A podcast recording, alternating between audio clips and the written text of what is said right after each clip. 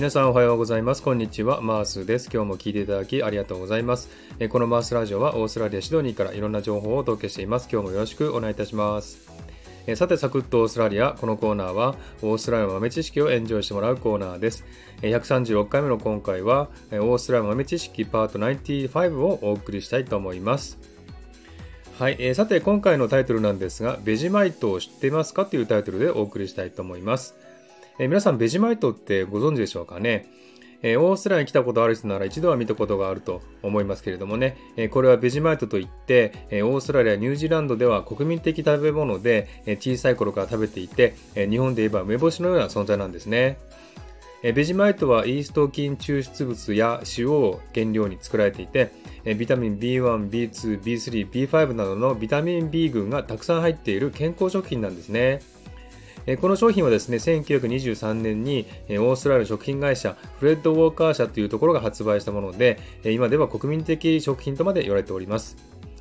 リンクを見ていただければわかると思いますけれども、入れ物は黄色い入れ物で、中には焦げ茶色のジャムのようなものが入っています。ですので初めて見た人はチョコレートペーストだと勘違いする人もいると思いますね。えオーストラリアのホテルの朝食にもあって、えその存在を知らなかった日本人は、えパンにつけて食べて、えその味に驚いた人もいると思います、えなぜならその味はチョコレートとは似ても似つかない、しょっぱくて独特な味なんですね。また、ホームステイなどでオーストラリアの家庭に入ったことがある人なら、勧められて食べてみた人もいることでしょう。小さい頃から食べているオーストラリア人には普通ですが、日本人にはちょっと受け付けられない味なんですね。えー、食べ方はですね、えー、パンにそのまま塗って食べたり、えー、パンに塗ってアボカドを乗せて食べたり、えバターとベジマイトを一緒に塗るなどの方法がありますが、一押しはアボカドとチーズとベジマイトを塗って食べる方法だそうですね。また、サンドイッチの中にハムとオムレツとベジマイトという組み合わせや豚肉との相性もいいということですね。思ったより美味しく食べれるそうですので、苦手な方は今度挑戦してみてください。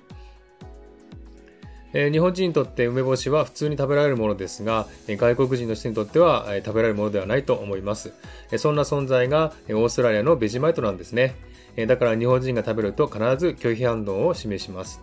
ですので、オーストラリアのお土産にはとてもいいと思いますよ。特に憎たらしい人に買っていくといいと思いますよ。